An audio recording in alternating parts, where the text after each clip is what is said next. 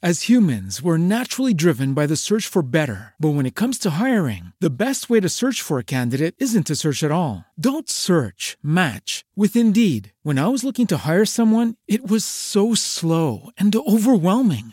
I wish I had used Indeed. If you need to hire, you need Indeed. Indeed is your matching and hiring platform, with over 350 million global monthly visitors according to Indeed data, and a matching engine that helps you find quality candidates fast. Ditch the busy work. Use Indeed for scheduling, screening, and messaging so you can connect with candidates faster. And Indeed doesn't just help you hire faster. 93% of employers agree Indeed delivers the highest quality matches compared to other job sites, according to a recent Indeed survey. And listeners of this show will get a $75 sponsored job credit to get your jobs more visibility at Indeed.com/podcast. That's Indeed.com/podcast. Terms and conditions apply. Astonishing Legends would like to thank Mint Mobile, SimpliSafe, BetterHelp, our contributors at patreon.com, and you, our listeners, for making tonight's show possible.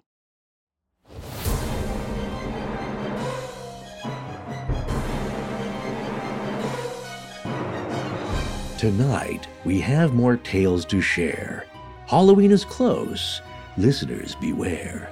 Might a spirit have a ghostly plan? Spare some change for a prescient man. We often wonder, what's under the bed? Is it a monster or in our heads? A boy wakes up in a pitch-black hell, caught in a trap he created himself. Some friends meet for a late-night talk, only to find they're being stalked. Stranger tales we can't imagine. Here are 3 astonishing legends.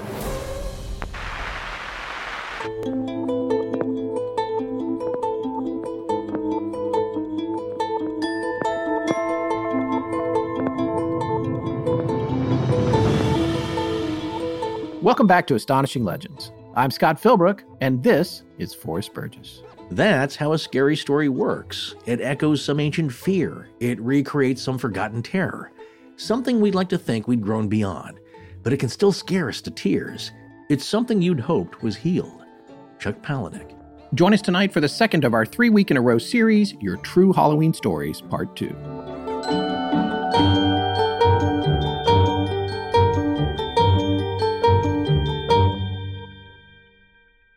And we're back. That we are, folks. Just a quick reminder that this is the second show in a special series for Halloween of 3 weeks in a row of your Halloween stories.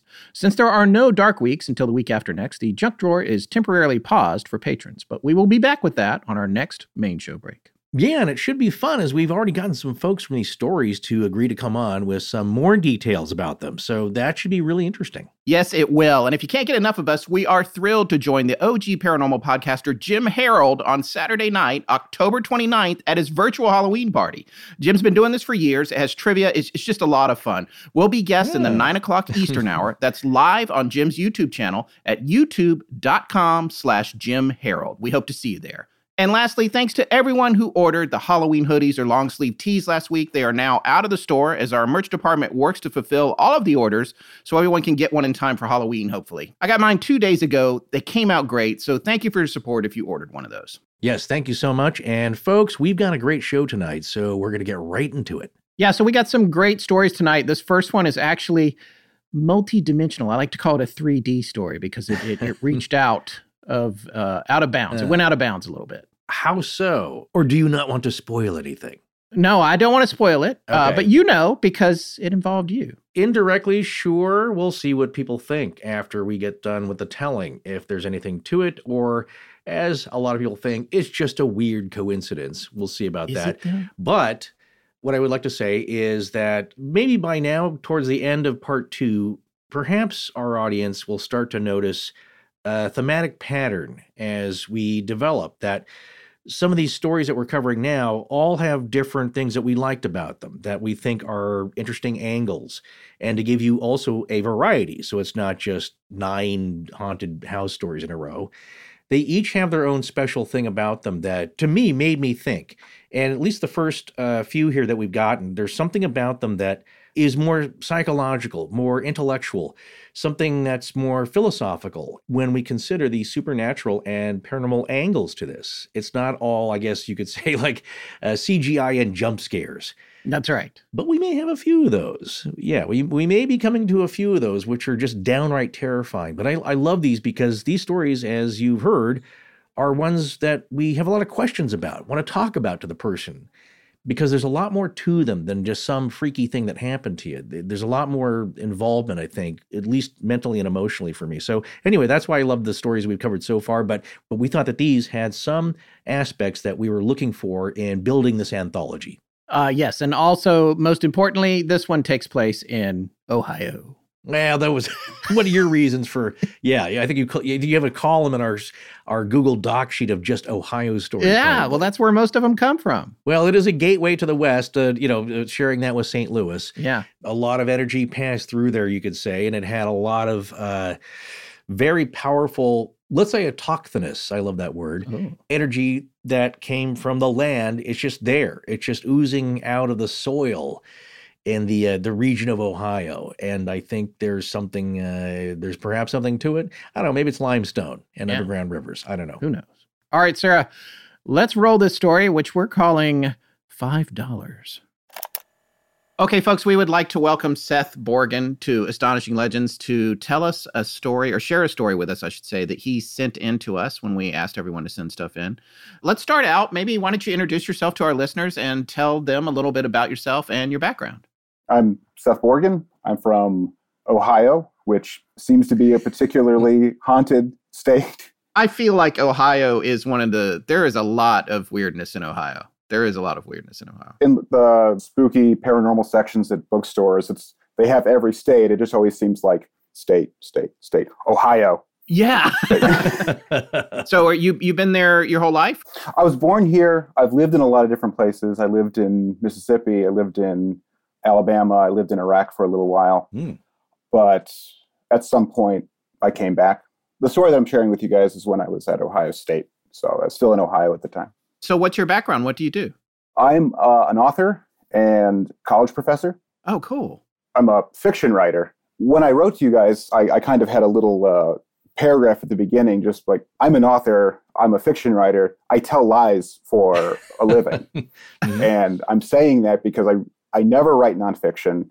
If I were to tell you this story and say that it's true, I have nothing to gain by lying about the story that I'm about to share. It would actually hurt my creative credibility if I were to tell a story, say that it's true when it actually isn't, even though I lie for a living. Does that make sense? Yeah, absolutely. It does make sense. It points to the veracity of what you wanted to share with us. And also you have won some awards for your writing, right?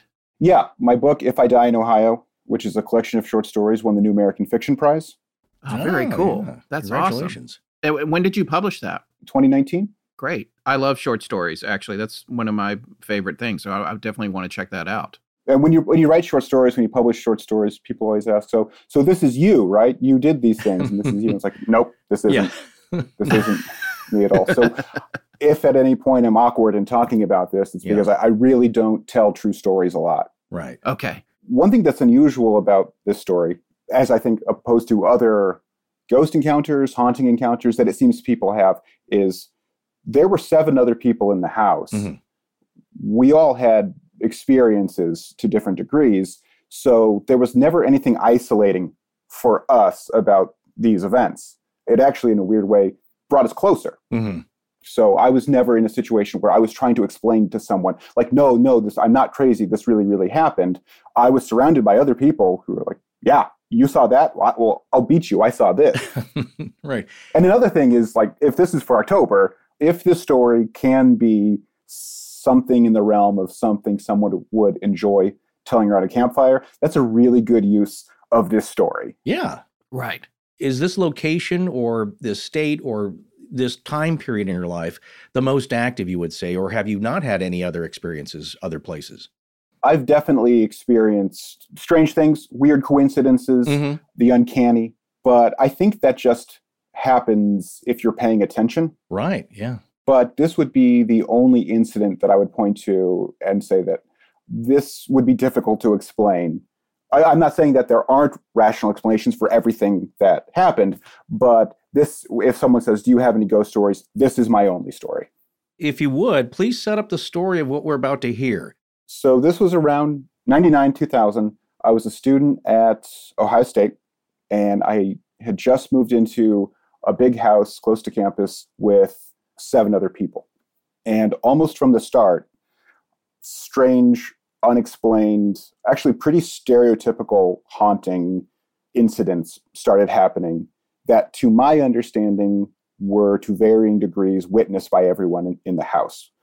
Not everyone saw everything, but from what I recall, and all of this is to the best of my recollection, it was basically understood by everyone in the house that strange things were happening, such as stereos turning on in rooms where no one was in, water faucets turning on. One of the housemates started sleepwalking.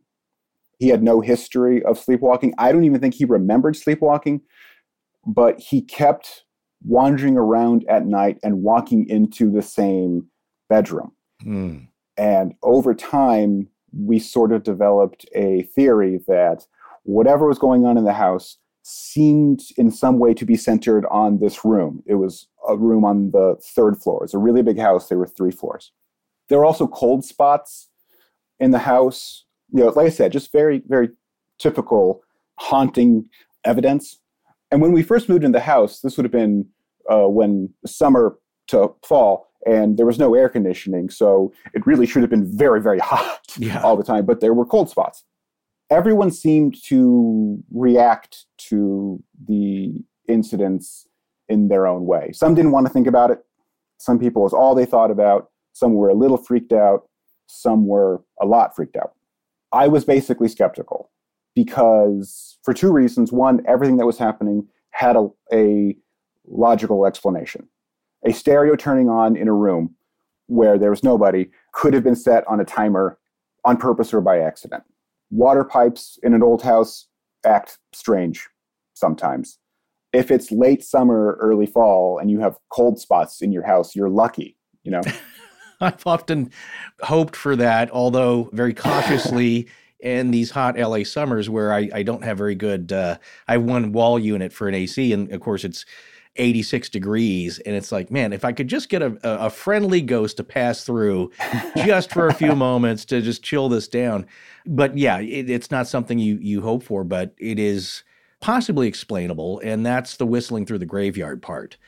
You're hoping that it is something pretty mundane. We just don't know exactly what it is yet. But as you said, also people are reacting to this in their own personal way because these are such personal experiences. Is there someone within the group who wanted to learn more about it, not just ignore it, other than triangulating what room it was coming from or where the activity seemed to be? I remember someone, I don't exactly remember who it was, contacted some kind of local paranormal group to try to investigate. Okay. He never heard back, as far as I know, from that group. We asked the landlord about the history of the building, and at some point we learned that the house's history, a part of the history it was owned by a church, and it was used as temporary housing for the homeless. And so those were sort of our attempts to, I don't know, figure out what might be happening. I don't know if anyone was particularly spearheading the investigation or whatever you would call what we were doing. I do remember that several of the housemates really didn't want to think about it. Right. And several of the housemates seemed pretty freaked out about it. Especially the sleepwalking, to be clear, that one sleepwalking roommate would end up in this same room consistently. Yeah. And what was weird about that is the person living in the room, who's still a good friend of mine, he really rolled with that really well. He would wake up in the middle of the night with the roommate wandering around his bedroom. Wow. Like, not really. And he would like, what are you doing here? And wouldn't really get a response. Like, tell him, like, leave, get out of here. But that particular friend is very, very practical, very pragmatic. It's very difficult to get a rise out of him. So I'm actually not sure how unnerved he was by it. I know that he was unnerved by that, but he didn't move out of the room, and he kept a pretty good poker face about it. As for me, I was skeptical because I thought that I would never be lucky enough to live in a real haunted house. I grew up watching Unsolved Mysteries and being really, really fascinated by the paranormal segments. And I sort of thought about having an actual, genuine haunting experience, if that is what this is. I'm sure I'll never know. But the idea of actually having a haunting experience, I always sort of chalked up to winning the lottery. You know, that would be nice. What are the chances? So I was having fun with it. Yeah. Probably one of the least fun points of it, and this happened before the main part of the story. This is when the roommate who was wandering around at night, when that was happening, and the stereos and the water faucets, someone said, "Should we sleep with the doors locked?" And then someone else said, "What if it's in the room with us? How are we going to get out?" Wow. Oh, yeah. Man. And that was like the first real gut check moment, like sort of like thinking about this in a way, like, oh yeah, this actually could go pear-shaped. Yeah. But at that point I was, like I said, having fun. We were having fun for the most part. Some people weren't having fun. Right. But skeptical for the most part. The skepticism probably explains what happens next. One night, I'm not sure how we got to this point, but I decided to show off, I don't know, be funny. And I decided to try to taunt the ghost into showing itself. So I went to the third floor. One of my housemates was sort of following me to see what I was going to do. I walked into the room and started taunting the ghost, trying to get a response of some kind. I don't remember exactly what I said. It was basically good-natured, but it was probably something along the lines of, "Come on, ghost, you know, I pay rent here. You don't pay rent here. If you're so scary, do something, ghost." I do know that I said, "Come on, do that voodoo that you do so well," which I stole from an episode of Night Court, I think. And of course, Blazing Saddles in that great scene. Yeah. And then nothing happened immediately. And the housemate who followed me up, he was standing from the doorway. He didn't enter the room. I had entered the room. I guess we sort of shrugged. He walked down the stairs. I did a couple more. Yeah, that's what I thought. That's what I thought. You're trying to prove to yourself and maybe the housemates that it's weird, it's coincidental, but it's random. It's explainable. And there's no context. If you do a taunting, like many of the ghost hunters on the TV shows, will try to trigger some reaction. And you were thinking like, well, if I have a direct thing, there's no response. This is random, or much more random than we're thinking. Yeah, I never thought I would be lucky enough, lucky in quotes, to have an experience like this. We were having fun with it, so this was just an extension of that. I think that there were other people in the house who I knew would never do that. So I was just, I honestly couldn't tell you why I did that. Hubris? I don't know. I was young. I still do really stupid things. I think we all do. Don't we all? Yeah. I know that I have in the very recent past. So, so I did a couple more. Yeah, that's what I thought. Also, I don't say things like this. Like, I don't taunt humans by saying, "Come on, person at a bar, do something." Yeah. Yeah. That's what I thought. Like, these were all brand new phrases for me. Yeah. I do steal from Night Court a lot, but but everything else was pretty out of character for me. So I was alone in the room. Nothing happened immediately. But like I said, this was around 99. The Austin Powers movies were really, really big at the time, particularly for a bunch of guys in college. One of the housemates had this little plastic, it was like red or gray, I don't recall, but it had a sticker of Dr. Evil on the front, and there was a button. And when you press the button, like, this is such archaic technology at this point, but like something you would buy at Spencer's. It had one button on it, and you press the button, and Dr. Evil would say, $1 million. And that's all this thing did. And it floated around the house. It was just an object that maybe at that point, nobody owned it. And it just sort of bounced from room to room. Every now and then you would hear it. It was in the room. I left the room. I was, walked out onto the landing, started to go down the stairs. There was nobody in the room. And I heard in the room over my shoulder, $1 million. So the box was in the room was empty. Something pressed the button. I walked back up. The stairs were dark. Just outside the room was dark. It was like an angle of light coming out. I looked into the room, and the Dr. Evil box was on the dresser, sitting upright. It hadn't fallen over. It hadn't been touched. The button was just there. It somehow went off. I went downstairs, rejoined everyone else in the house.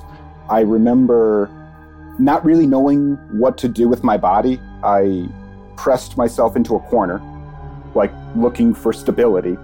Couldn't feel my hands, felt cold. Everyone kind of saw me, and they tell me that I looked ashen. And they're like, so wait, what happened? What happened? And I remember looking at their faces, not really knowing what to say. And I don't know for how long, but I eventually said something happened. I guess I was probably in shock, or a mild shock. Those are the symptoms. Well, you had your reality rocked. Yeah, I had no schema for that. I had an interest in it, but what are you? What are you supposed to say? What are you supposed to do with your hands? What are you supposed to do with your body? What are you supposed to do 1 minute, 2 minutes, 3 minutes after something that should be impossible happens? I know this feeling. The closest thing I had to a schema is in Scooby-Doo, when Shaggy and Scooby see something really scary, they run in place in the air. Right. And then run out of the room. Well, yeah. People can't do that. I didn't know really what to do. At that point, I don't know what other people's experiences were, but everything seemed to sort of be at an impasse between the humans and whatever was in the house. As far as I know, what had been occurring, the cold spots and just weird things happening, that continued to happen. But the momentum of your life carries you forward. Right. What do you do when something like that happens? Well, at first, I guess you press yourself into a corner, but eventually you have to go to sleep. Yeah. Eventually you have to wake up. Eventually you have to go to class. And life just has a strange way of pulling you forward. Several months later, I was walking home from campus, and I was about a block away from the house, and a man approached me, and he was wearing slacks and a sweater. He had a trimmed beard. He was wearing glasses. He said to me, I haven't eaten in several days. Any money that you give me, I promise I'll use it on food. At Ohio State, that happens frequently. He didn't look homeless, I remember thinking, but then I remember thinking, well, what's a homeless person supposed to like? What's a hungry person supposed to look like? They look like anybody. So I went to give him $1. I accidentally pulled out a $5. I gave him the $5, and he thanked me, and he said, so what's your name? Does it begin with S? It's Seth, isn't it? I was not expecting that, but I said, yeah, it is. And he just sort of nodded. He didn't seem surprised at all that he guessed right. He just sort of nodded and said, yeah, Seth, brother of Cain and Abel, the restorer of the line between good and evil. And he thanked me again and walked away. I thought that was very strange, but it was one of those things that it sort of snowballed as time passed. Just how strange that was occurred to me. It wasn't until later that I thought maybe these two incidents aren't two separate incidences, that maybe they are in some way related. I do not know my theology. I do not know Seth's role in the story of Cain and Abel. I don't know if what he said is accurate. I don't know if I did any more research on that would reveal anything. But the more I thought about it over time, there are some strange tendrils that connect the two stories. As humans, we're naturally driven by the search for better. But when it comes to hiring, the best way to search for a candidate isn't to search at all. Don't search, match with Indeed. When I was looking to hire someone, it was so slow and overwhelming.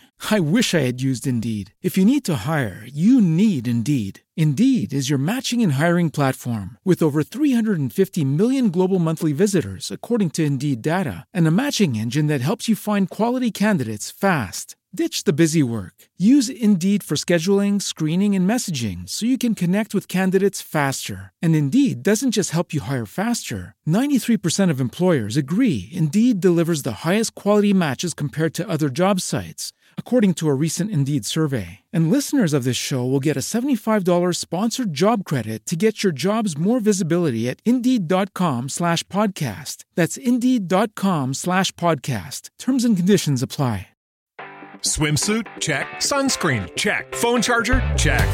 Don't forget to pack the 5-Hour Energy. It fits great in a pocket or carry-on, and the alert feeling will help you arrive ready for anything. Now get 20% off when you use code 5HETRAVEL at 5hourenergy.com. Expires April 30th. One-time use only. Not valid with other discounts. Remember, visit 5hourenergy.com and use code 5HETRAVEL to save 20%.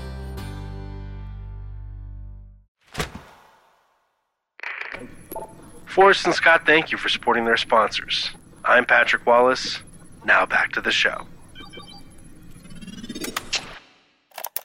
Reading your story, the first thing, of course, that occurred to me is with any kind of encounter like that is, as we're talking earlier, we go to cinematic moments, and mine was The Exorcist. Could you help out an old altar boy, Father? You know, seeing that strange guy on the subway who seems to know it's something more than that. You lock eyes with this person who's a stranger, and suddenly they know slightly more than they should. And was that a message? If they are connected, what was that trying to say? Was it some kind of a peace offering? Yeah. Was it just reminding me that whatever was in the house, its reach didn't stop at the door? Right. And maybe they're not related at all. That's, in the true sense, a synchronicity. Two separate unrelated incidents, but connected, have meaning. If you then take what happened at the house as a real thing, whatever force was there had control of physical objects, electronic objects, and people in their sleep state. Because I always wonder about this. Like, you know, I've heard people describe faucets turning on. Well, you need a little twisting action there. It's not a button that's pressed or this and that, and it usually doesn't go off. And for something electronic, you wonder what is triggering the Austin Powers button to get it to play. What's triggering your roommate to get up and sleepwalk and arrive at the same room every time he does it? You wonder about the level and the breadth of control. And if this is connected, then you wonder, like, was that person compelled to say that? Is that not a person? It wasn't a hallucination. You gave the money to someone or something. Yeah. Are you still in touch with some of these roommates? Yeah, I am. I'm still in touch with some of them. Mostly the one whose room it was. Okay. Hmm. And I know he's still in contact with most of the people from the house. Okay. And has there been any discussion about it since, now that you it's a few years on, you guys look back on it? Do you ever talk about the weirdness there? Yeah, sometimes. We don't come up with any new conclusions. Right. Just like us. Yeah. I don't think there are any. In a weird way, it brought us closer together, at least at the height of the incidents. Mm-hmm. In a strange way, it had a positive impact on us outside of the incidences that were terrifying. But even when they were terrifying because it was either the jump scare start, which could be a cat, like... Mm-hmm. Right. A cat could jump out at you and like, well, that's scary, but that doesn't mean that there's inherently something evil happening. On top of that, none of the incidents has ever felt malicious. Right. We scared ourselves sometimes, but it never felt like something was trying to hurt us. Just communicate. This story has in my mind, it's making me think and ruminate about connections. And as people will say, like, well, it's just a coincidence and maybe it's a little weird. And the connection that the house was formerly a church's homeless refuge. you know, you don't always have to be charitable. You have to decide if you can afford it first. But you don't have to be cruel. You don't have to be disrespectful.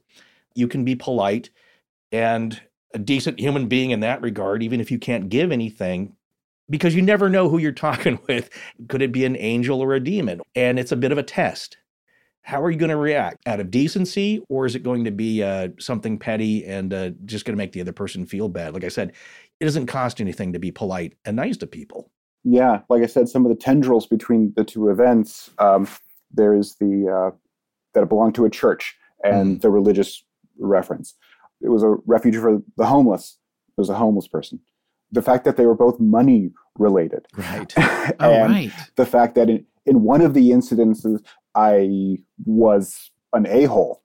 Not that bad. Yeah. It's just, well, guys, that's the thing, because people would say like, okay, well, I mean, you don't have to be polite because none of this is real. It's a bunch of dudes, overactive imaginations, some weird stuff's happening, but you're scaring yourselves, as you said. So you don't have to be respectful, you know, because this is all make-believe. I also sometimes think that if what is beyond the veil is trying to communicate with you, they sort of just have to use the tools that they have at their disposal. And it's like, well, I've got this plastic Dr. Evil box. Like, that's kind of ridiculous, but this is what he asked for. So yeah, yeah. The other thing that I think about too, when that, if you believe any of this at all, whenever there's a crossover of an actual action coming from something like that, when you say, okay, I'm going to put this here, let's see if action is taken, is it might not necessarily mean that the button was physically depressed. It might just have been as simple as, I don't know what you have to do. I always think about Ghost when he's trying to push the coin up the door.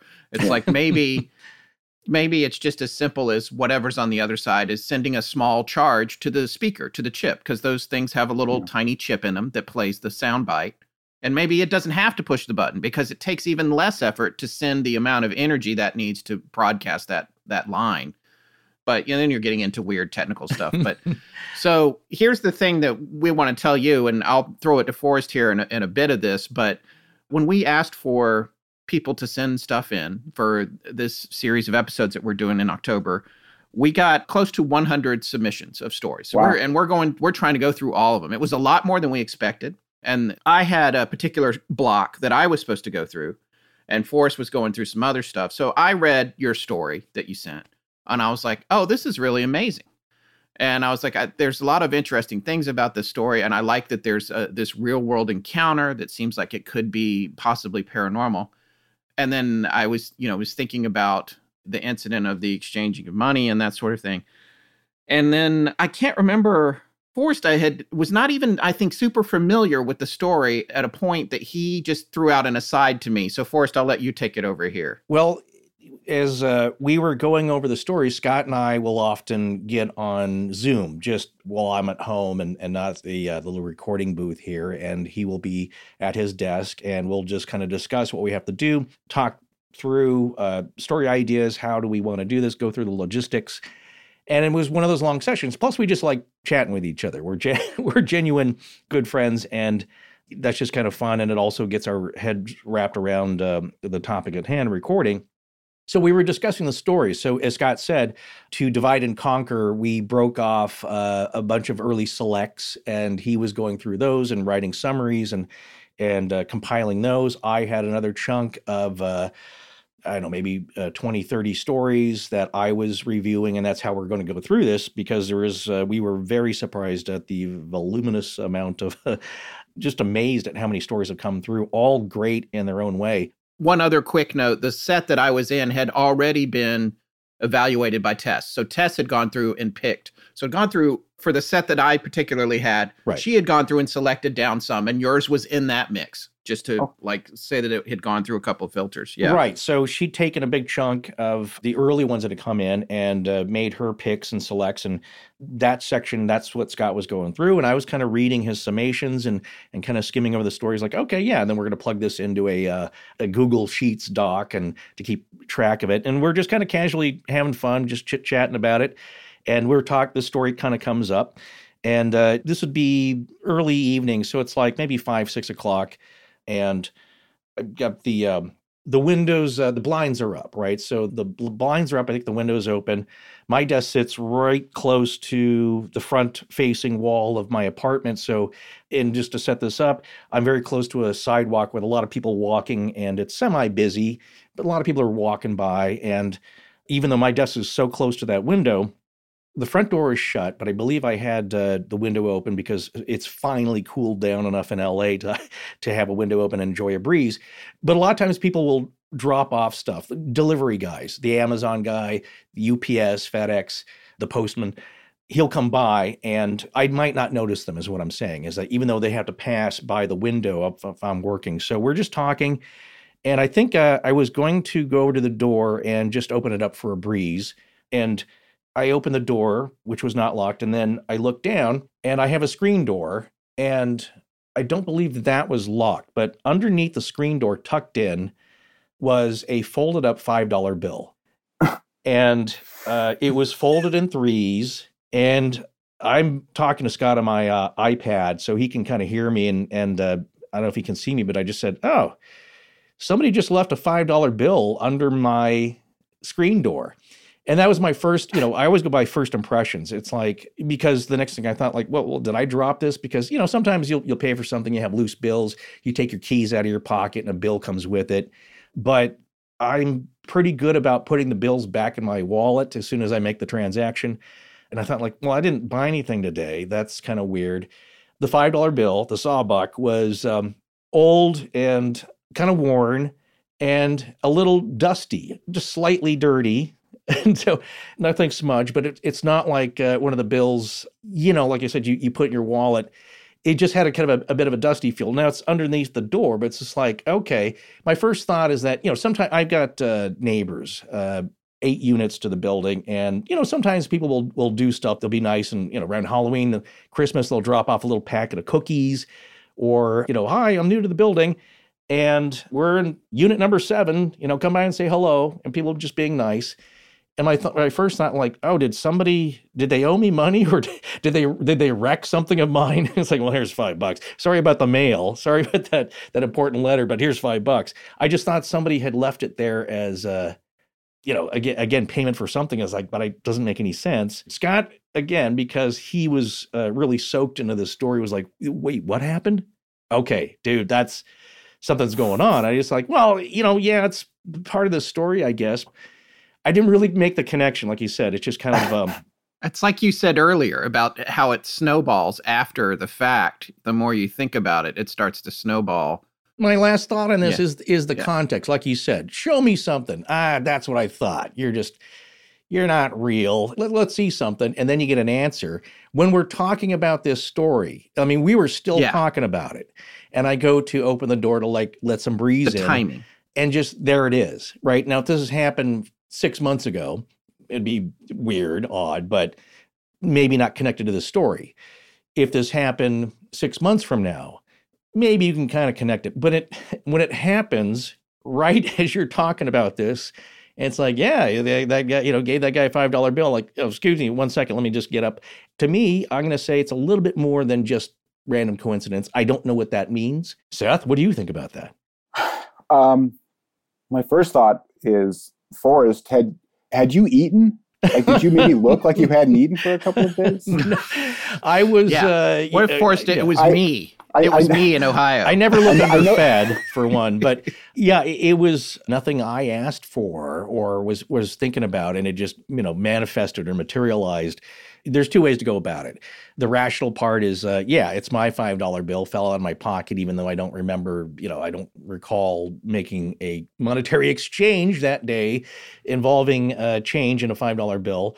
It's weird that a neighbor would do that and not leave a note, if it was for something.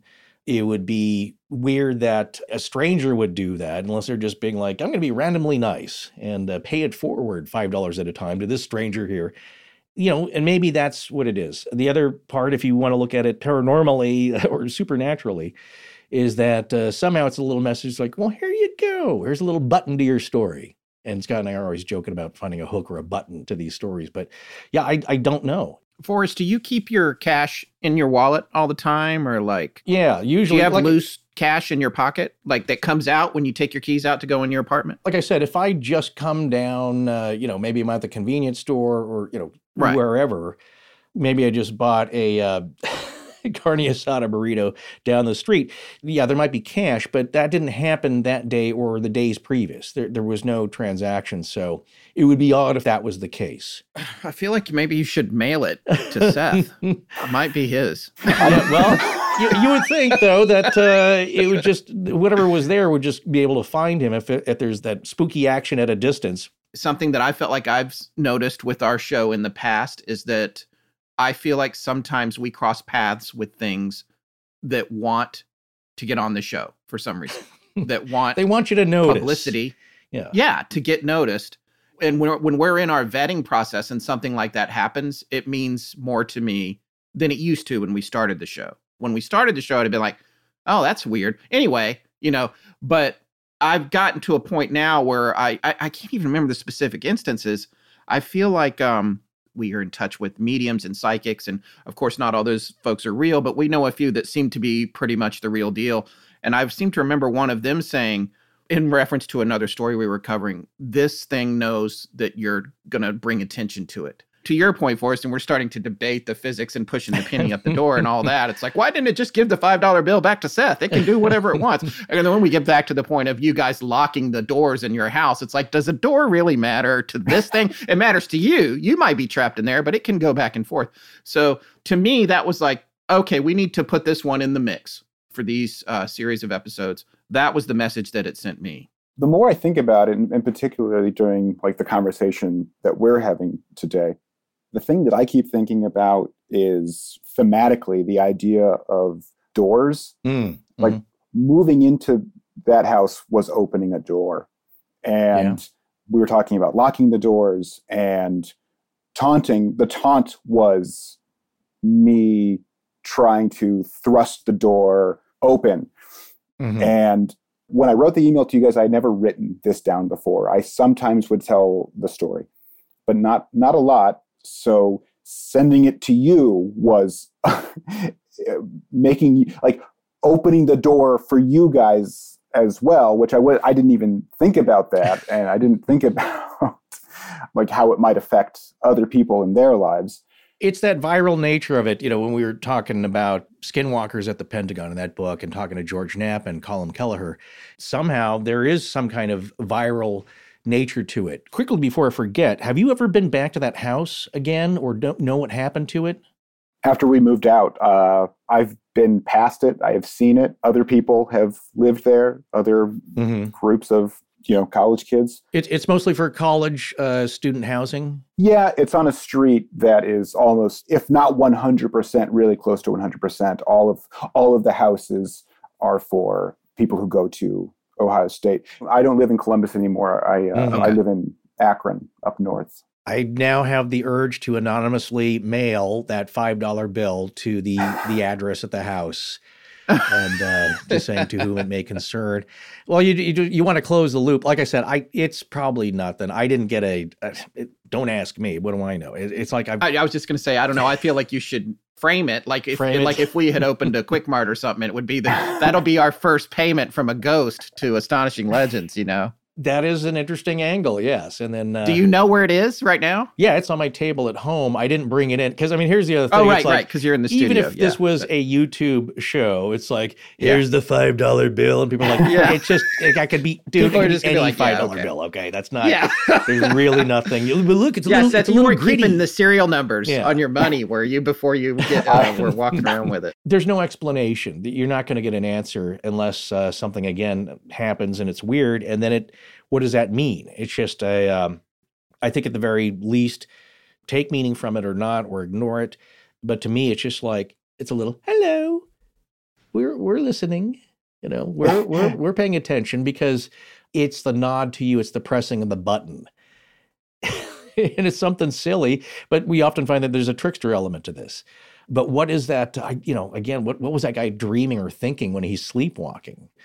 It's just very odd, but it made a connection to us. And as Scott said, once that happens, like, yeah, we should tell this story. This would be And maybe whatever is out there listening is hopefully amused, pleased, satisfied. I would hate it if I opened the door for you guys and this was a different experience. Like I said, it was always a very positive experience for us outside of jump scares and our own imaginations. Yeah. Don't worry about that. You have there's no legal obligation here or connection of liability. But that has happened to podcasting friends of ours as well. Yeah. You talked about your karma when you got the five out and handed it over, and I think we've all been in those positions. But you know, maybe that after the taunting, maybe that was a little bit of a test of you and your humanity, and perhaps you passed in that moment. You could have been real nasty and given over nothing. Yeah. And if all this stuff was connected, that might have led to an entirely different experience at the house in your future, you know? Oh, sure. Like I think I've said several times, before it happened, I always sort of hoped that something like that would happen, not believing that it would. Most of the time when I think about it in retrospect, I guess I sort of shrug it off thinking, well, I think everyone has a story kind of like that. But then when I do, like, writing it down and then sort of thinking about it again, new stuff comes to light and it sort of takes on a new life and it snowballs. I have no problem with telling the story because I'm a writer and a college professor, and these are the two professions that like get less respect than any other profession out there. I think it's podcaster, seriously. Yeah, believe me, we're down the list.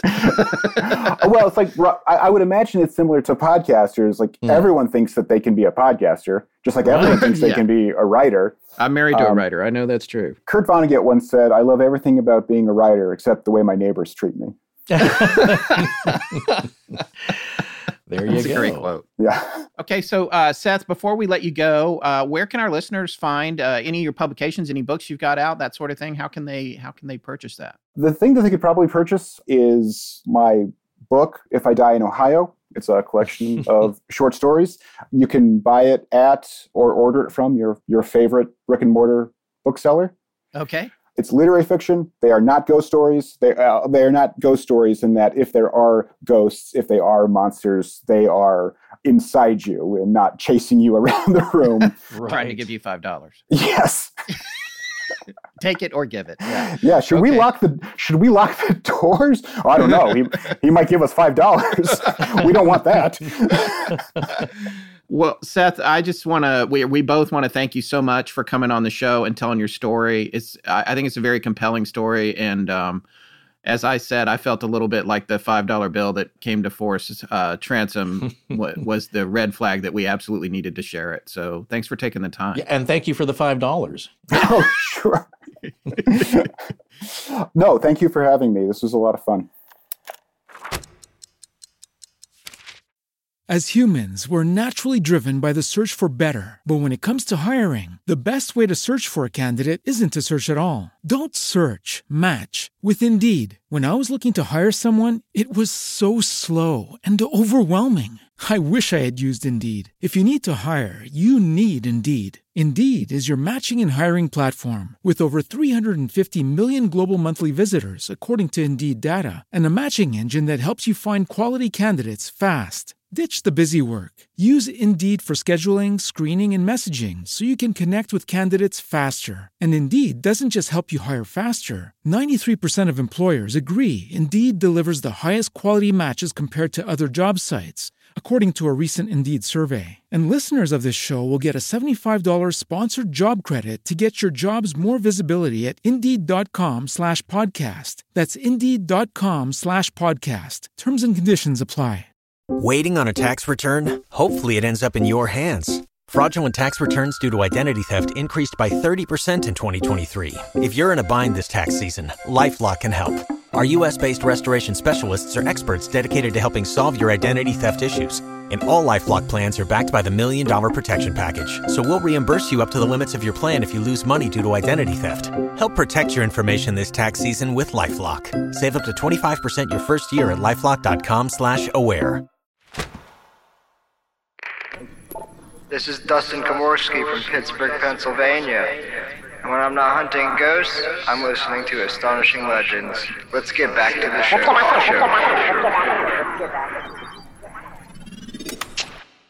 Okay, so yeah, I feel like that story really encompasses how sometimes it does seem like the topics of the show are reaching out to us in our personal lives. I know we must be looking for that to happen. I think I probably am at this point. But that whole thing was just a little bit odd. Well, maybe I believe in it more than you, and you're the one that experienced it, so I don't know. I feel like I got a tip. Yeah. Like a literal. Yeah. A tip jar. You got a tip. It was like, oh, not too shabby. You should put a little jar out there in the door. Okay. You know what? That's something you don't do. It's something I learned while helping out my dad during the summers at work when we temporarily had an office downtown. Yeah. And this is what I've noticed. When you leave the door open, and of course I'm talking about people, when you leave the door open, things walk in. Oh, yeah. And that could be people, could be that. No, is I just noticed it's like, it's just a psychological thing. When we left the doors open, you'd get some very strange people coming in through the door who normally wouldn't. Yeah, that's true. But you've invited them. You've opened the door for them, literally. So in this case, though, it's like, just leave it at the door. And you don't want to put out a receptacle because I guarantee nowadays, at least, somebody's going to fill it with something you don't want to deal with. Yeah, that's a good point. And you can take that however you want. All right. What about the next story here? Yeah, this next one, this is a great one. There's a couple things about it that stood out to us, and you'll hear us talking about that shortly. But after we recorded our guest, who we're going to refer to just as Bill tonight, it became clear to me anyway that this is something that was very traumatic and real for him. And all these years later, he's still trying to deal with it. Yeah, I can only imagine. And there's some ways that no one who hasn't gone through it cannot imagine. Well, let's take a listen. Oh, hello. My name's Bill. I live in Connecticut. This story takes place in the 80s. I was a young teen, and it's kind of stuck with me my whole life. I haven't really talked about it in like an open forum like this. I've talked about it when we've done ghost stories at work, ghost stories between friends, but It's never really been something I've talked about until now, and I think it's good to get a chance to, because I would have loved to hear a similar story. Would have helped me validate maybe a little bit. That's why I've always listened to your show, listened to a lot of other shows, just looking for something similar, because there's some things that I haven't quite heard. I'm glad that you say that, because a lot of times when folks come on our show and tell a story, or we have somebody on, other folks will contact us and say, oh, this has happened to me too. So if that happens after this, we'll certainly connect you with folks that maybe have experienced something similar. Awesome. That'd be great. There are similar themes with your story. There are rhymes and parallels and motifs, but yours, of course, and everyone's has slightly different details. So it makes us wonder, do these things, this phenomena, whatever it is that's operating, does it have a set guideline? But there can be variations in the experience, not only by the thing that's causing it, but also by the experiencer. It's just fascinating. And so you had some elements that some people may recognize, especially, you know, from all of our scary movies and stuff. But it's something that's very personal that we realize that happened to you. And so what you can't really relay is how you felt during it. But go ahead and try as best you can to relay the emotions that go with it, because again, it's not just the thing that happens, the experience, it's also how people deal with it and how they come to terms with it. All right, so this story begins when I was, again, a young teen. When I was younger, my sister and I shared a room. I have an older sister, 2 years older, and she got to the point where she wanted to have her own room, so she moved to a separate one, and then I had my own room for the first time. I started having this very stereotypical ghost story stuff, but started hearing noises at night. I would wake up, thought I heard something. I realized eventually these things are coming from my closet. Sometimes I would just think I heard voices. Sometimes I would think, I remember a very early moment was, I got up, I could have sworn my mother was taking a bath. I heard someone in the bath, water splashing. The bathroom was right opposite my bedroom. I got up to ask her something, and then I realized that sound was coming from my closet, and I thought that was very strange. Not scary, because it wasn't a scary sound, it was just out of place. Another time, very soon after that, I could have sworn I heard the sound of like what I took to be a dining room. People eating, talking, that telltale sound of like forks and knives scraping on like a plate. I got up, again, not scary, just seemed out of place. And these things would happen. I would open the door. There'd be nothing in my closet. I wasn't necessarily scared, just a little confusing at that point. what started to happen as time went on was I started to have a recurring nightmare where this is something I never did in real life. I wasn't this much of a punk in real life, but in my dream, I would open my closet and there was a pile of old toys, junk in there. I had some monster gloves from when I was a werewolf for Halloween. I would put them positioned so it looked like there was something in this pile of garbage trying to climb its way out. Then I would call my sister in and say, "Oh, I heard a weird noise in my closet. Would you look for me?" And she'd open up, see the gloves, get scared, and run out of the room. Then I would laugh. Again, this was kind of out of character for me, but in the dream I did it. I would laugh, turn around, then these gloves would be moving, real, very scary, clawed hands, and I would see red eyes looking from the darkness of the closet, and I would wake up. At this point. This became a recurring dream. I would have it all the time. I would always wake up at that point. I would see the eyes, see the hands moving, and I would wake up. And then when I woke up originally, I was sure, again, you wake up out of a dream. It could be a fuzzy time, but I was sure that the doorknob was rattling. So at some point, I preemptively took the interior doorknob off my doorknob. I went in there with the Allen key, took the doorknob off, kept having this dream. Eventually, when I would wake up, I was sure I heard the door clicking shut. I was sure of it. Again, waking up out of a dream, so I couldn't be 100% sure, but I was convinced. I was still kind of young, and I was scared. This was scary. At this point, it was scary. It wasn't just strange. It was becoming scary, and it was happening a lot. So eventually what I did was I pulled the pins out of the hinges of the door because I wanted to know if something was coming out of my closet. I just wanted some heads up. So I pulled the pins, leaned the door up in its frame. I had those, I don't know if you guys are familiar with them, those long boxes of comics, maybe 3 feet long. Yeah, absolutely. I had my comic collection in there. I had 3 of them. I stacked them up, one on top of the other. Now, this made me feel a little better because I thought if something came out of my closet in the middle of the night, I'd wake up, it would knock all these books over. And then I had this dream. This is the last time I had the dream, and it was different this time. I had the dream. I called my sister in. She got scared, ran away. And this time I went after her. I felt terrible. Every other time I thought it was funny. In this version of the dream, I felt bad, so I ran after her. I ran down the stairs, down into our living room, and then we had a short hallway that connected the living room to the kitchen, and there was a door in there that went to the basement. I ran into there because I thought she went in the kitchen. And a door shut to the kitchen, a door shut behind me to the living room, and then I was in a little... still in my dream, in this little small hallway, very small. These doors didn't exist in real life, but in my dream they were there and they shut. They had at some point been in the house because the part of the hinges was still there, but I was there, and then it was scary, and I woke up, and I was standing up. I was in complete darkness, and I thought I was there. I thought somehow I was there, even though it didn't really make sense. And I started to feel around, and I was in what I thought was that space, a small area, not very big, solid walls all around me, and I was really afraid. At this point, I was really afraid. I don't know that I've ever been that scared before that, certainly, and maybe never since. And I was wide awake at this point. I was standing up. I started to punch the walls around me. I was screaming very loudly. I didn't know what was happening. I knew it wasn't a dream anymore. I knew it was awake. And I kept punching the walls. I was getting a little bit frantic and desperate. And I eventually hit something with my fists, and something gave way. I saw a little crack of light. I let into it. I started hitting it, punching it, kicking it. And then there was a big crash. There was a flood of not bright light, moonlight. And I realized that I had been inside my closet.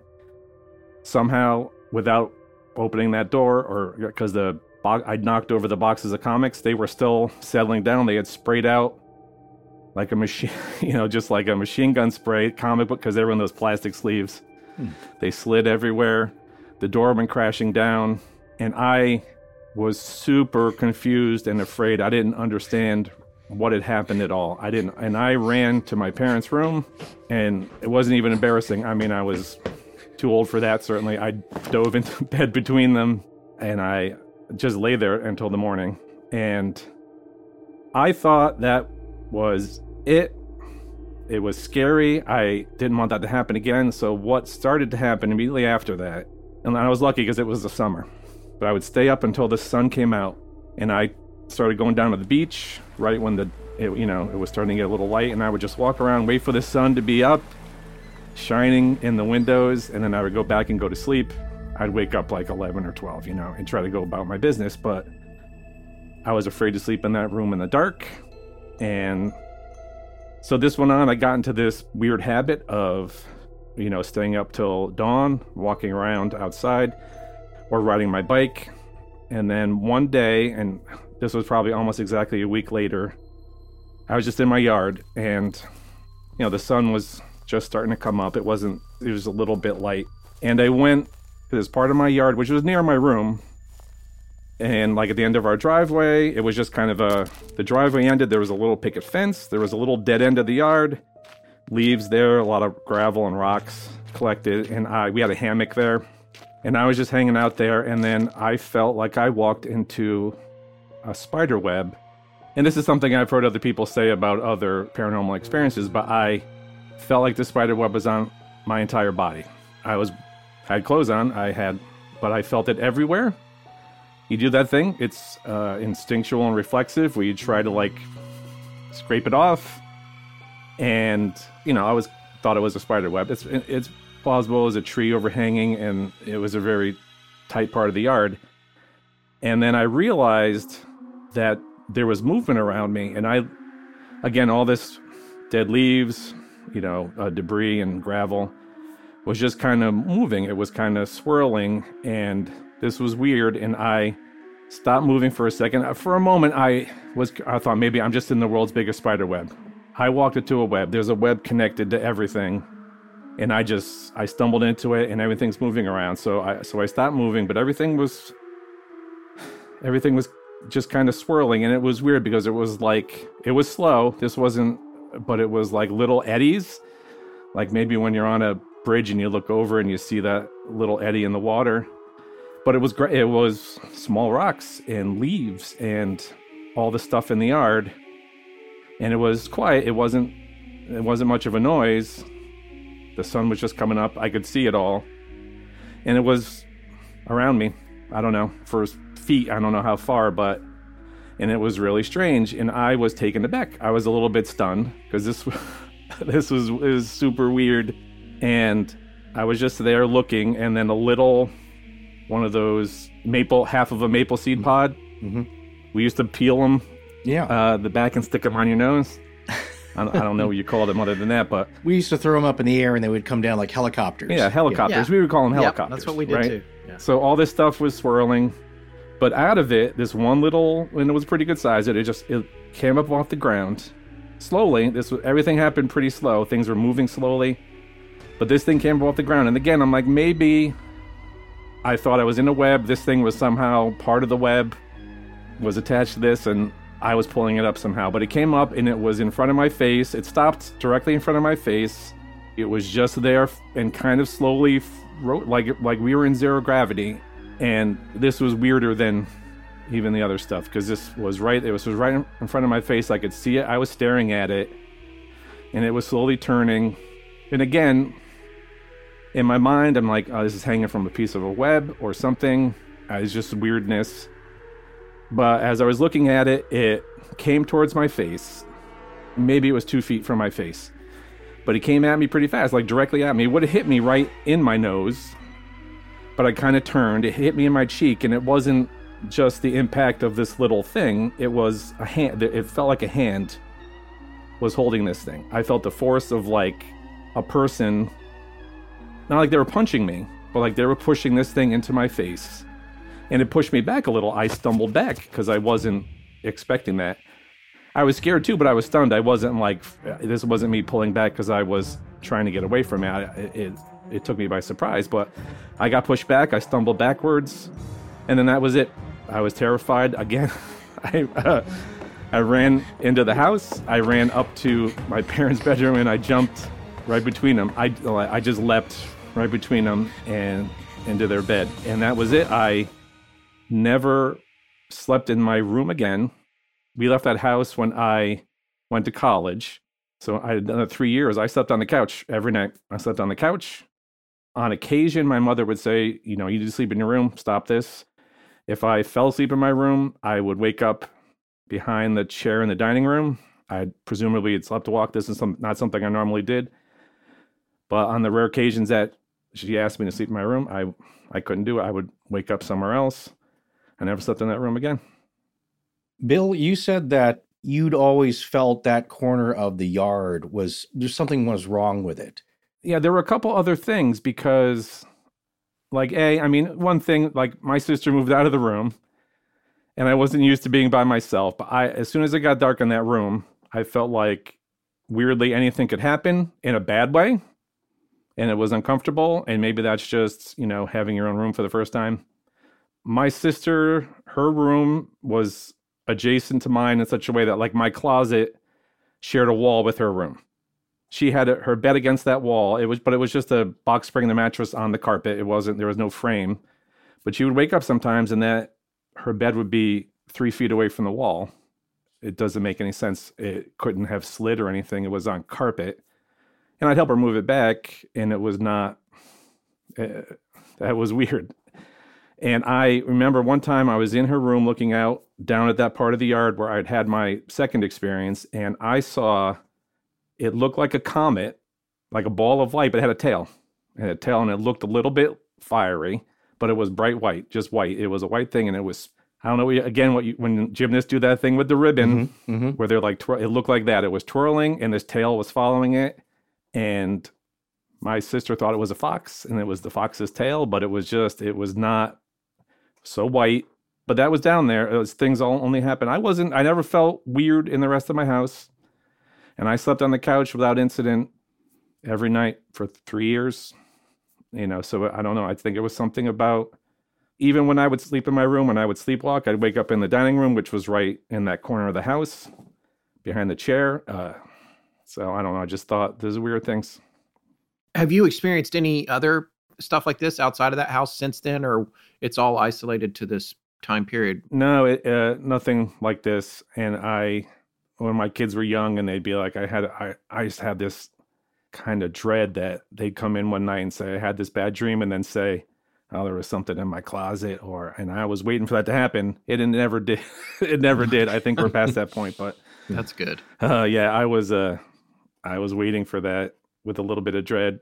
Moving back to the incident with the closet, that's one of the most dramatic things, just so people understand. Essentially what happened is that you dreamed the same recurring nightmarish dream that you ran downstairs and you felt then boxed into the small space of hallway, which there used to be doors. That's fascinating, but no longer. Those doors have been taken off from, I think you said, from the kitchen and another room, living room, except now in your dream, those had shut. When you wake up, you think you're still trapped in that dark space of hallway with the door shut. But it turns out you're actually in your closet. Yes, which I've barricaded to protect myself from ghosts. Right. Well, here's the thing is that when people start to think about this and picture this in their minds, somehow if you were in your closet and were sleepwalking, you then would have to put the door back on, which was off the hinges, and someone piled those comic book boxes up against the door again. Yes, and that's what makes that very strange. Now, that's entirely possible. I was asleep, so I don't know what happened. This is why, for me, the second thing that happened is a little more frightening, because I was awake for all of that part. And the first part, I don't know how. I mean, it's scary because I don't know what got me there, and there's a lot of potential for, like, scary things, but I don't know. I mean, I don't know how I got there. But let's say even if you had sleepwalked into the closet, in order to do that, because it was you had pulled the pins, so it was in place, but the pins were out of the hinges, right? Is that what we? It was being held up by the comic books. Okay. In the boxes. Right. So you would have had to get up, move the comic books, remove the door, get into the closet, put the door back. And then if you put the door back without the hinge pins, how would you get the comic books back in front of it? Is that even possible? No.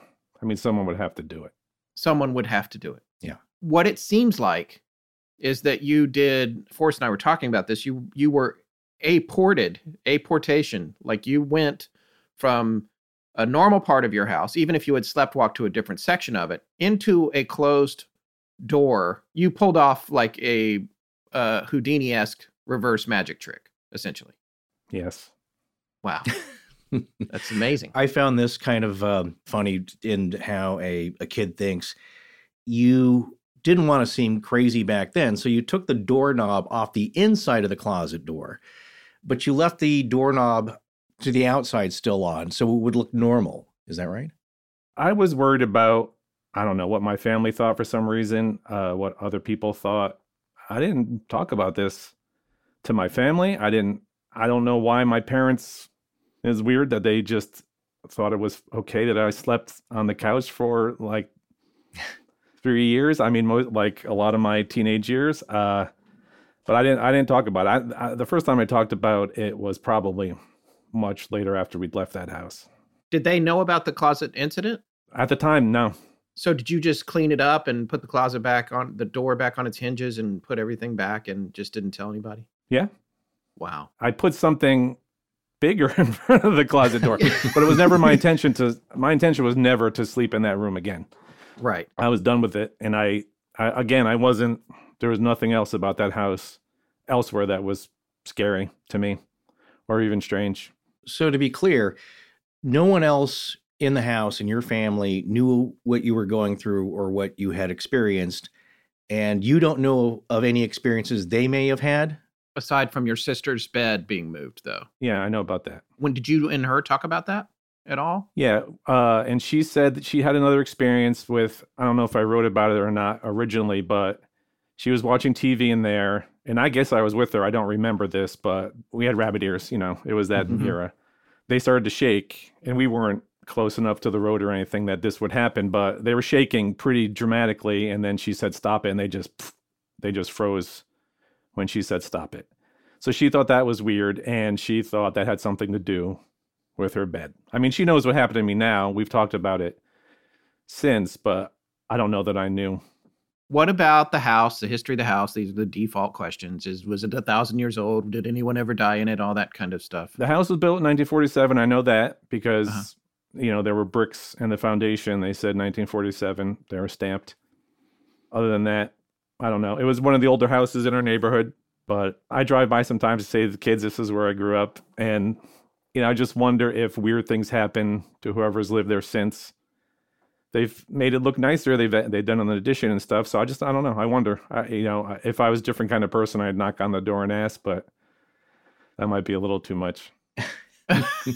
I ask people sometimes because they may have a gut feeling that I think something was trying to communicate with me, mess with me in a trickster way.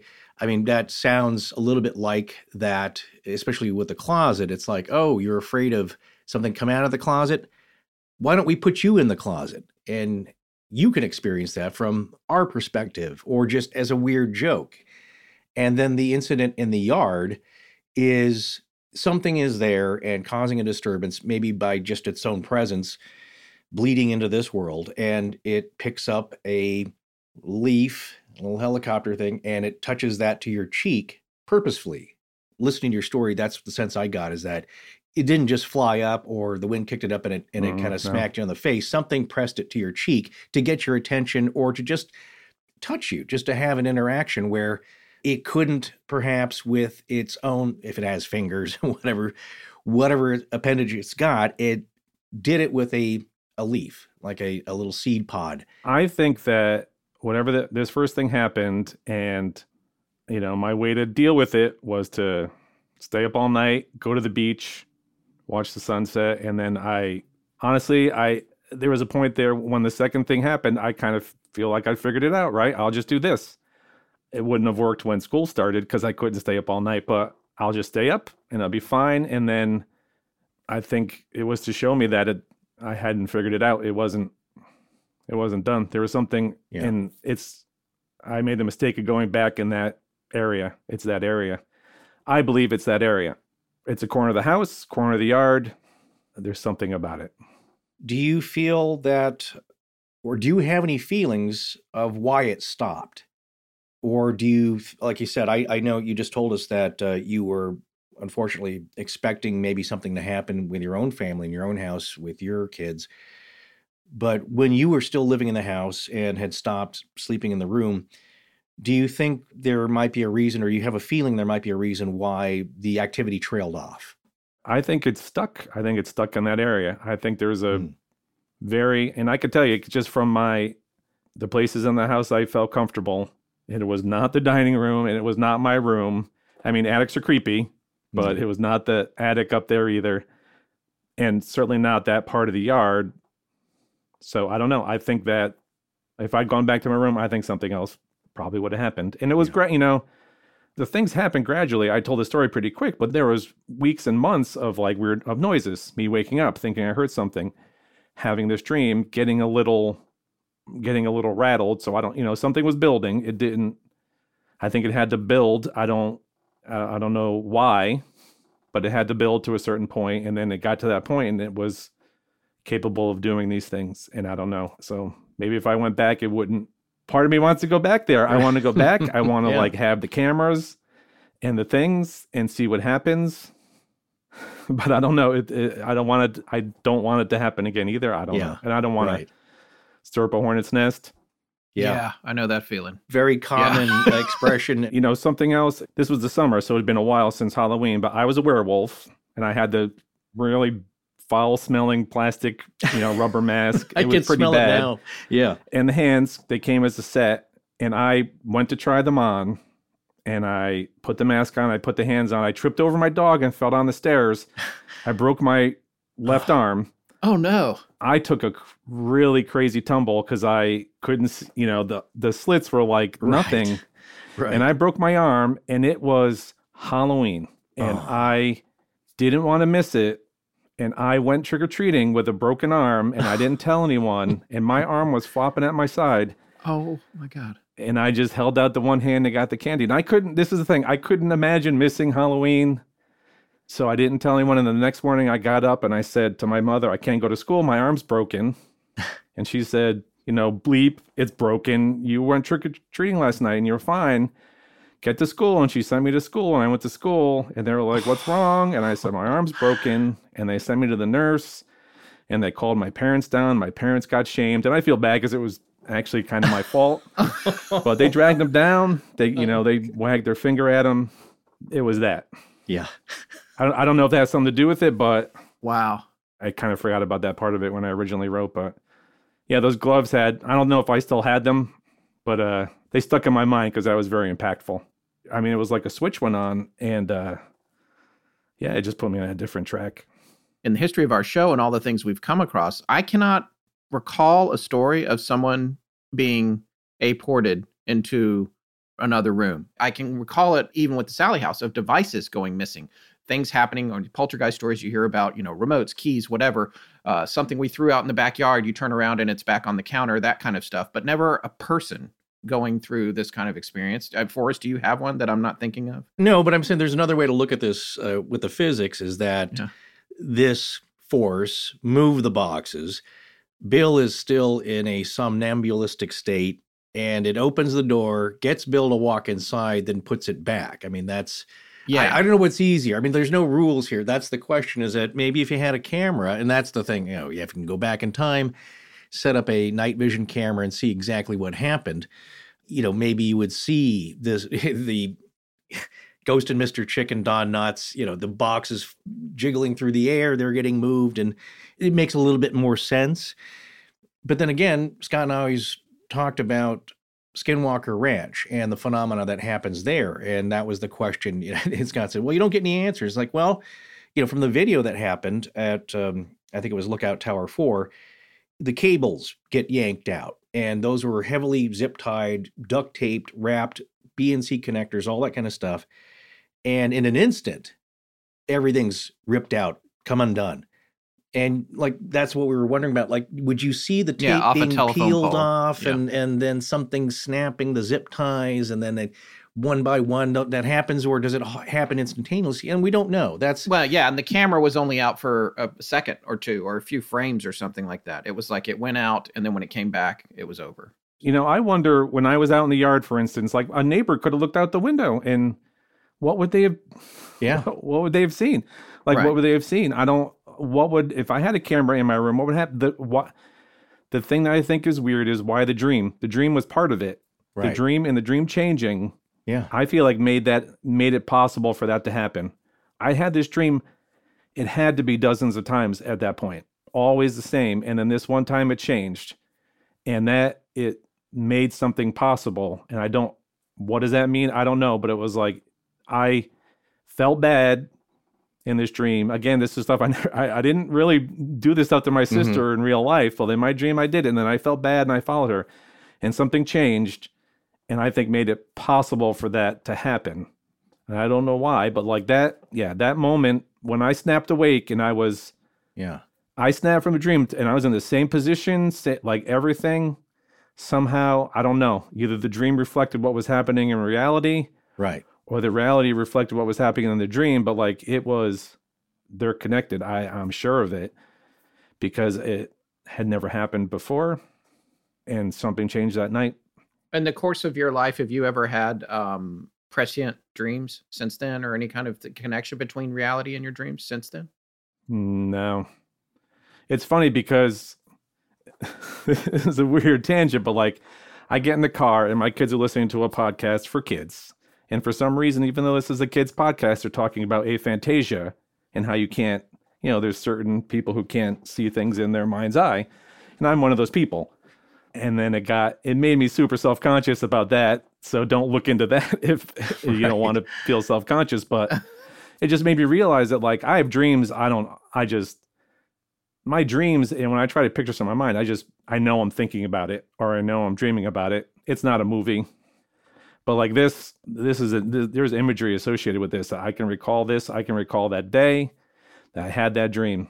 You know, I had the earlier version of dream a lot, but this one, I can recall it. And it's weird because other dreams are, I mean, I can't even picture like things I see every day really in my mind's eye. But first of all, thank you so much for your story. It's a very personal one, extremely impactful on your life and your childhood. And was a disruptor to a usually peaceful childhood, which you deserve, everyone deserves, but these things happen to throw a wrench in the works.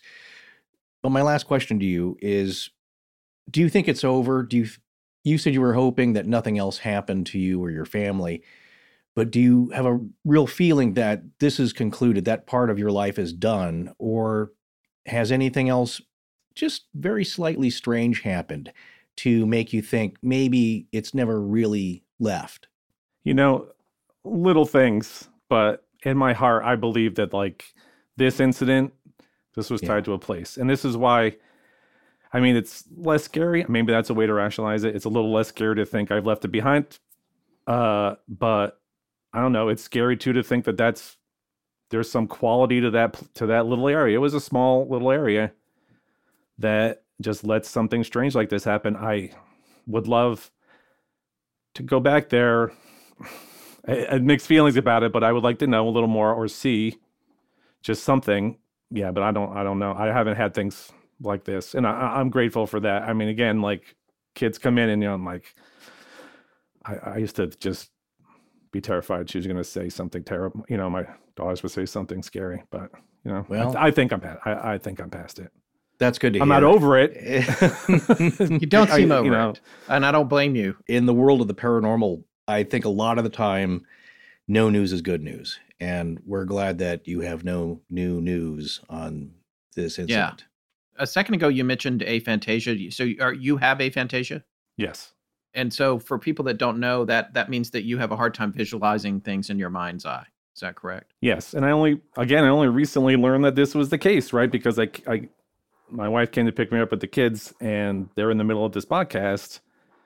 And boy, now I have this weird thing about it where I'm very self-conscious about it, but I didn't even realize it was the thing. But, you know, like they'll do a test where you say picture, you know, just imagine like a red heart. And I don't know. I know I'm thinking about it. Right. But you don't see it. So I don't see it now. That makes this story in a lot of ways even more interesting because the components of your story, you are able to visualize what happened. Yeah, I can see that day. I can see it. That dream. I'll forget a lot of things in my life, most likely, but I'll never forget that running down those stairs, going in there, feeling like I was trapped, and then waking up. I snapped awake, and I was there. I thought I was just there. I mean, I knew I was awake, but I thought that was it. Somehow I was in the dream. It didn't make sense that I would be trapped in that space because it wasn't a space that you could be closed up in real life, but I didn't know what was happening. But I'll never forget that. And I can't picture a heart or anything else. I feel bad, honestly. It's nice to have you on. This story is very interesting. I think our listeners will be really interested in it. But I feel bad because I can see that you're still looking for answers. And it bothers me that we can't give you one right now because it's clearly still with you in a very pronounced way. And I want to say for us and our listeners, it's a very personal experience, and it's very kind of you to come on and open yourself up like that and share it with us and our audience. We really appreciate that. I wrote this all down.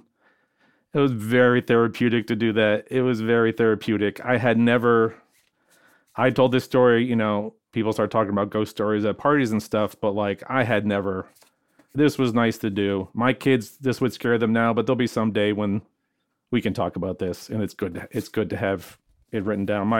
I'll just get fuzzier on this as I get older. Yeah. So I know that feeling. Yeah, I appreciate it. I thank you guys because it was helpful to write it down. All right, folks, this next one, this is going to hit home because it connects to one of the most popular topics we've ever covered. No spoilers. No. Yeah. Everybody has their own favorites. Yes. We're just saying anecdotally, it's one that we've got a lot of comments about. And what's interesting, though, is, again, now that I have gone through 115 stories, yes, read them all, cataloged them, sorted them, and what you notice is there are definite patterns. I think I might like to talk about that in a junk drawer, perhaps. I would love that. I think that's a great idea. Yeah, the patterns that we've come up with and things that are more prevalent. And some things are very expected and obvious, and others aren't. And in this case, this is not one that happens a lot, but I would say it's one of the top phenomena that scares people down to the core of their soul. Speaking of the junk drawer and talking about the trends, also our guest from this story, Ted, is going to be joining us on One Junk Drawer. He already agreed to. We haven't set it up yet, but we will get him on to one to talk a little bit more about the story. It turns out there's a lot more history to this location where this took place. And we'll be getting into that, too, on a future Junk Drawer episode. But you don't need to know that to know why this story is scary. So I think that's it. Let's welcome Ted Fagan to the show. Sarah, roll it. Ted, why don't you just give us some background, like what you were doing that night and hanging out with your friend, and just give us the setup and then tell it as you feel comfortable in telling it. So this was in June of 2000. I was hanging out with a friend of mine. We'd spent time hanging out at a local truck stop, drinking coffee, playing games, just passing the time as one does and driving around the valley after that. And at one point, we ended up going over to the university, hanging out at an area that everybody refers to locally as the Big Stairs. It's three main tiers of stairs, but there's two sets of stairs going up to each of the main central tiers.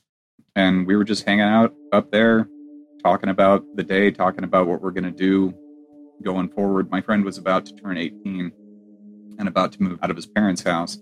And at one point, this kid comes to the bottom of the stairs and just kind of looks up at us and sits down on the stairs, turns back at us, sits on the stairs, moves up a couple of stairs, sits down. And eventually, as this continues going, my friend calls down to the kid. He's like, "Hey, kid, what are you doing?"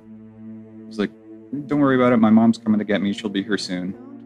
And something felt wrong. I couldn't really explain it. And this continues on. He gets up the first full set to the first tier on the stairs. And my friend asks him a couple more times. I'm not even really able to focus on conversation that we're having at this point because there's something that is really off-putting. And he keeps asking him, "What you're doing?" And he's like, "My mom's coming to get me. Don't worry about it. It's going to be over soon." And that's something from the stories that I was introduced to with you guys started really standing out when I was listening to that series that my son introduced me to you with.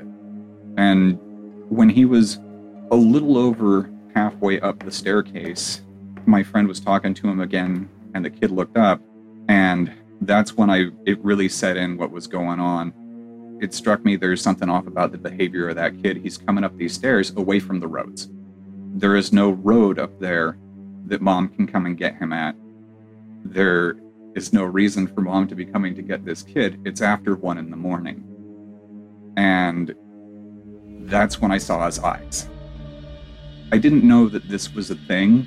I'd never heard of Black-Eyed Kids before that. What I referred to it that night when I told my friend, we have to go now, was I said, the kid has dead eyes. Just term I came up with in the moment. There was nothing there. I don't know if they were black. I don't know if the sockets were empty. But it wasn't a trick of the shadows. His face was illuminated. And it's like the dread that I'd felt that I couldn't explain just set in at that moment. And I told my friend, we have to leave immediately. And she's asking why. I was like, look at that kid. He's got dead eyes.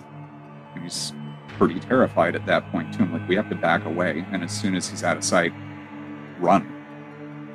And we backed away. The kid's looking at us, and we're just backing slowly. And as soon as he's out, we ran as quick as we could, heading back towards my parents' house.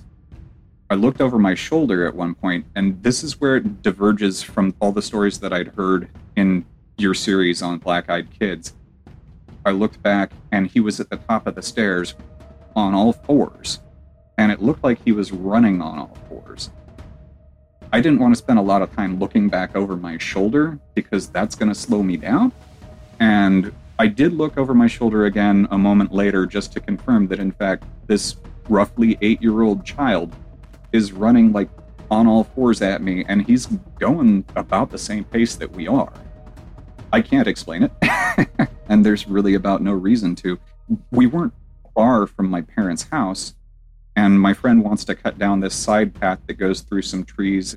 It used to be a driveway to somebody else's house, I think, but it's not used anymore, and I was like, no, stay in the light.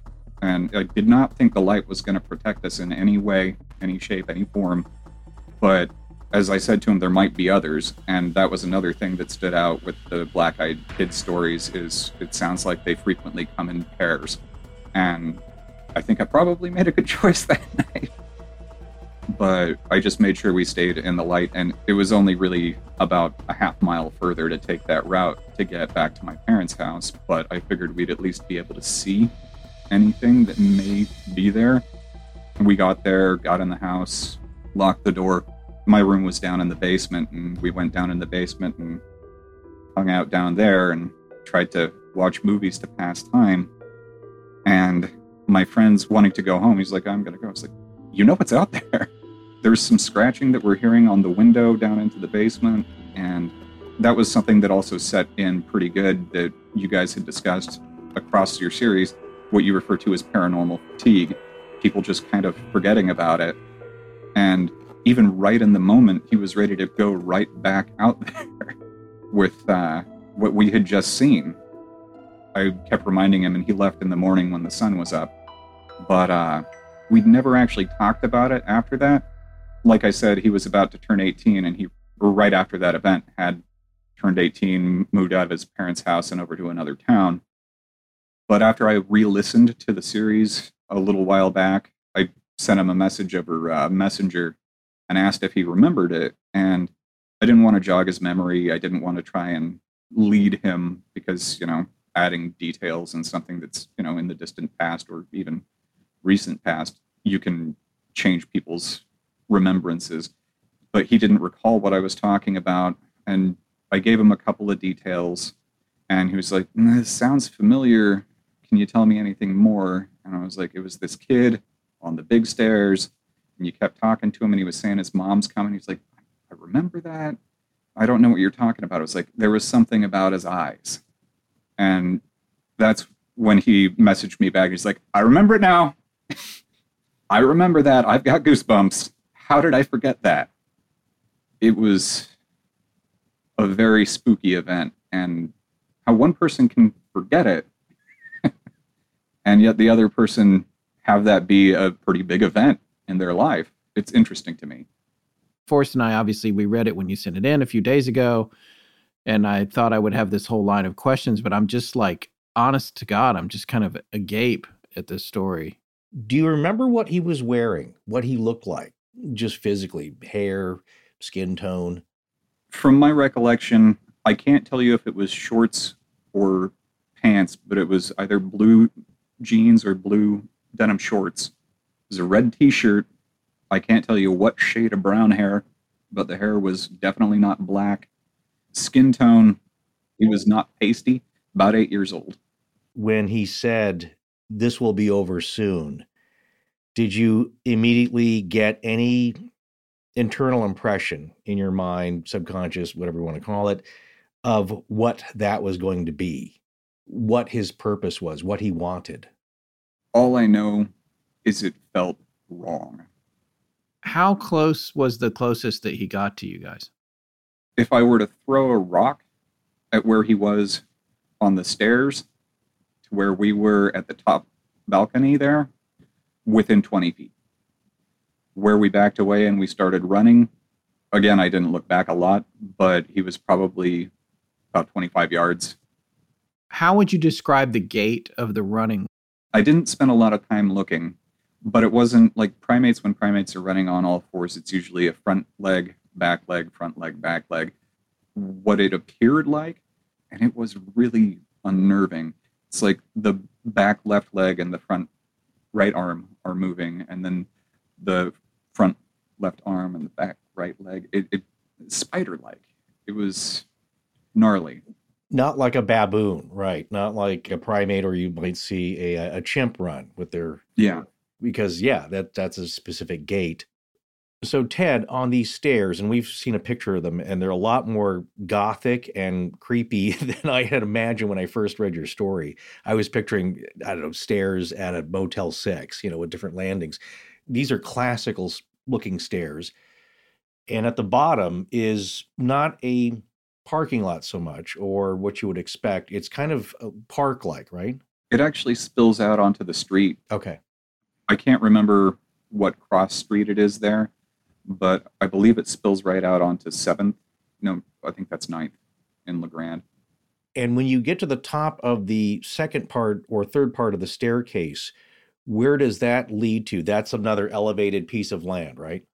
Yeah, immediately behind the balcony that my friend and I were on is one of the oldest, if not the oldest, buildings at the university, called Inlow Hall.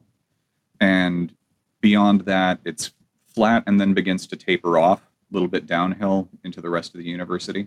I can see here Inlow Hall, I-N-L-O-W, built in 1929. It's on the National Register of Historic Places. And when I look at the staircases, too, it reminds me a little bit of there's a landing at the Biltmore House, not on the house itself, but at the back end of the gardens in the front that has a similar structure, which people recognize it anytime you watch a movie and there's some rich person in a giant palatial mansion. It's that same sort of design of the two steps coming up to the landing and wrapping around away. It's a familiar thing when you look at it. But here's something I did note just while you and Forrest were talking. That type of running, my mom used to ride horses, and I was thinking about the difference in the different types of gaits that horses have, and that's a trot, technically, when the diagonal legs move in pairs. And there's a point at which all four legs are off the ground, but technically this whatever it was. And I thought it was very telling how you said it. You just kept saying it. You did not say this little boy or whatever. You said it. It would have been trotting and going quick enough to keep up with, if your friend was 18, you're probably close to that age. You guys are like at the prime of running fast teenage kids, right? And this thing is following you, trotting on all fours, trying to catch up to you. Absolutely. It was absolutely terrifying. And it did not remain a young child in my mind for very long. Everything seemed wrong about what was happening. That's another thing about the Black-Eyed Kids stories, is just something feels off. For not even a half a second, if things were normal around that creature, I would have known, 8-year-old child, it's after 1. I know what time it is. I know that this is wrong, but it felt like there was a fog around it, and I'm trying to figure out what it is. And why, I don't know. Then it clicked. When you went back to your house and your friend were in the basement, and I'm picturing a basement. It's kind of a daylight window or basement window that lets some daylight in, right? A little bit. It goes to the outside, the basement window. When I grew up, it would be a window well. Some basement windows I've seen, they rise above. You don't have a well. I guess what I'm getting at is that did you sense or did you know that this thing is outside scratching at the window? Oh, yeah. I heard its feet moving in the rocks. There was something there. And we're talking about the rocks that are just right outside the window, not a window well. Or is it in a well or on the ground? It's a little window well that dropped down. I don't remember if it was metal or rock that went down into it, but there were rocks down there. I heard it when it jumped down and like the feet made contact. It's like, oh. You and your friend chose to kind of ignore that and just watch movies on VHS and play video games. Yep. Wait for the sun to come up. Not going to be sleeping. Was your friend not quite as freaked out as you? In the moment when we were up there, he was. Yeah. When we were running, he was. But basically, as soon as we got behind a door, it was just face changed, calm, not afraid. You're safe now. Door's locked. But no, it's just outside. And that's the other thing, too. I mean, I saw how fast this thing was moving, and it was out there. And that was one of the things that you say, Forrest, the rules. It was scratching at the window. I guarantee you that thing had the strength to get through it. Yeah. But it can't. That's part of the rules is what it felt like. It's like, if we stay here, it's not going to be able to do anything right now. Do you think it was human? I do not think that it was human. And if it was human, I don't know how it was doing what it was doing and why its eyes were either that color or absent. No, I don't think it was human. Of course, the first thing I thought about when I read the window scratching portion of this was Danny Glick in Salem's Lot by Stephen King. And that scene stuck with me, but you're talking about the rules, and the rules are you have to open the window for him and invite him in. And this thing could have kicked in the glass, but it had to stop that far. And I think, like I said earlier, it's a coping mechanism to say, we're just going to pretend it's not there and get on with drinking Cokes and having Doritos and just our young person evening here into the morning. But it didn't really stop until the sun came up. Yep. Did you feel a sense of relief, like a vampire, like the sun's up? Okay. No, actually, much like the whole stay in the light, I didn't think that was going to keep us safe. I just knew I'd be able to see it easier. Of course, nighttime brings a lot more questions about what's out there in the darkness that I can't see, and can it see me?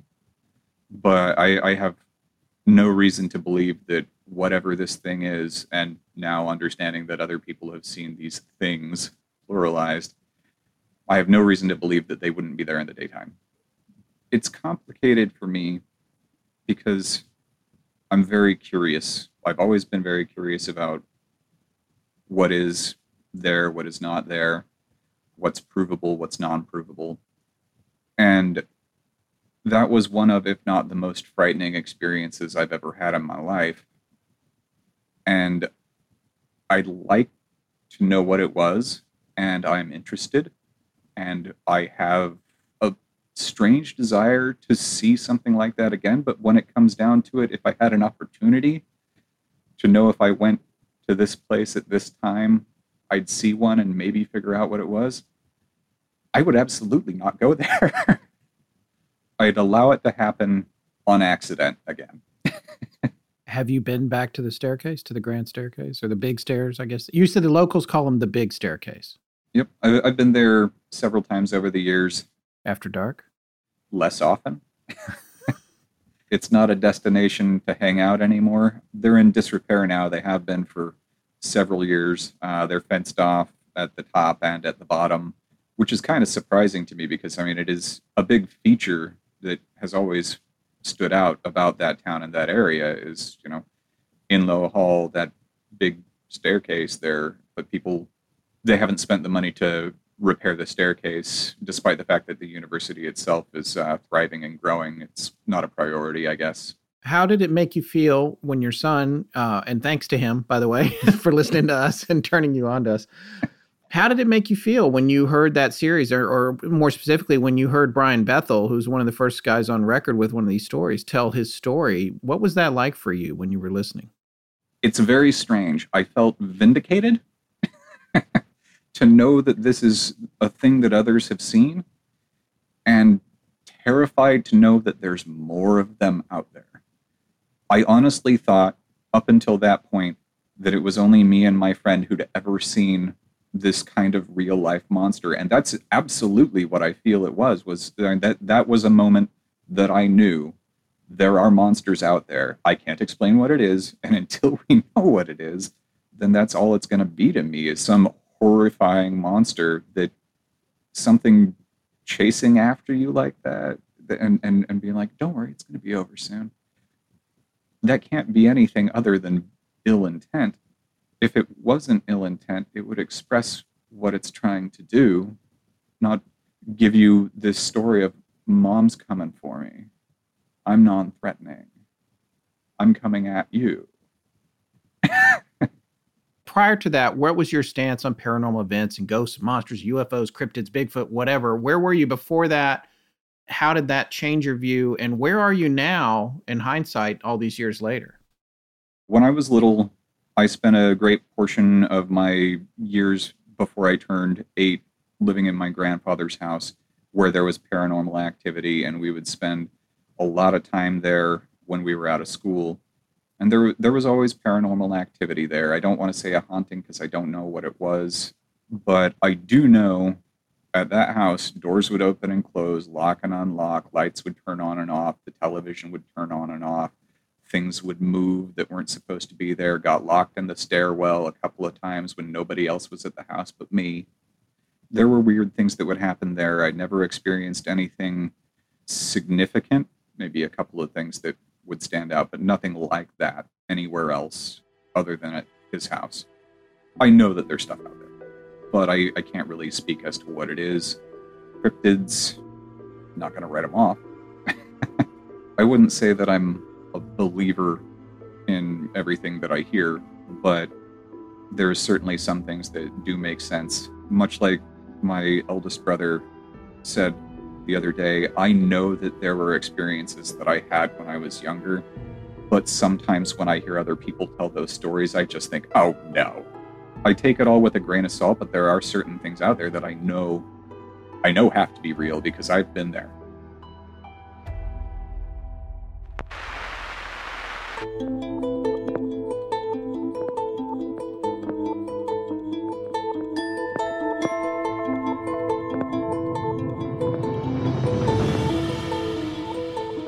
That's going to wrap up part 2 of your True Halloween Stories. Join our Patreon to hear us on the much more candid Astonishing Junk Drawer, which most of the time we do live on video for our patrons. Astonishing Legends is edited by Sarah Voorhees-Wendell at VW Sound and co-produced by Tess Feifel, who is also head of research and the social media manager. Our technical producer is Ed Vicola, or as we call him, the Mechanic. Special thanks to our announcer, John Bolin. Hi, I'm Patrick Wallace. This is Dustin Komorski. And I give permission to Astonishing Legends. To Astonishing Legends. Galaxy-wide in perpetuity. Sure. ALLRICKACE. Our theme, which is available as a ringtone, was composed by Judson Crane at foundermusic.com. All other music and sound design for the show is composed and created by Alan Caressia. Our logo was created by Tommy Beaver Design, and our animated graphics for social media and YouTube are done by Joshua Sloan at deadstreetproductions.com. Every episode going back to September of 2020 has a transcription available on its corresponding webpage at our website. Earlier transcriptions can be made available upon request to astonishingcontact@gmail.com. Astonishing Legends would not be possible without you, our listeners. Visit our store at astonishinglegends.com or interact with us and other listeners on Instagram, Twitter, Discord, Facebook, and YouTube. You can also visit us at patreon.com/astonishinglegends, where patrons have access to additional bonus content, including the Patreon-exclusive show Astonishing Junk Drawer, which is available every week. The main show is not. No part of this show may be reproduced anywhere without permission. Copyright Astonishing Legends Productions. Good night.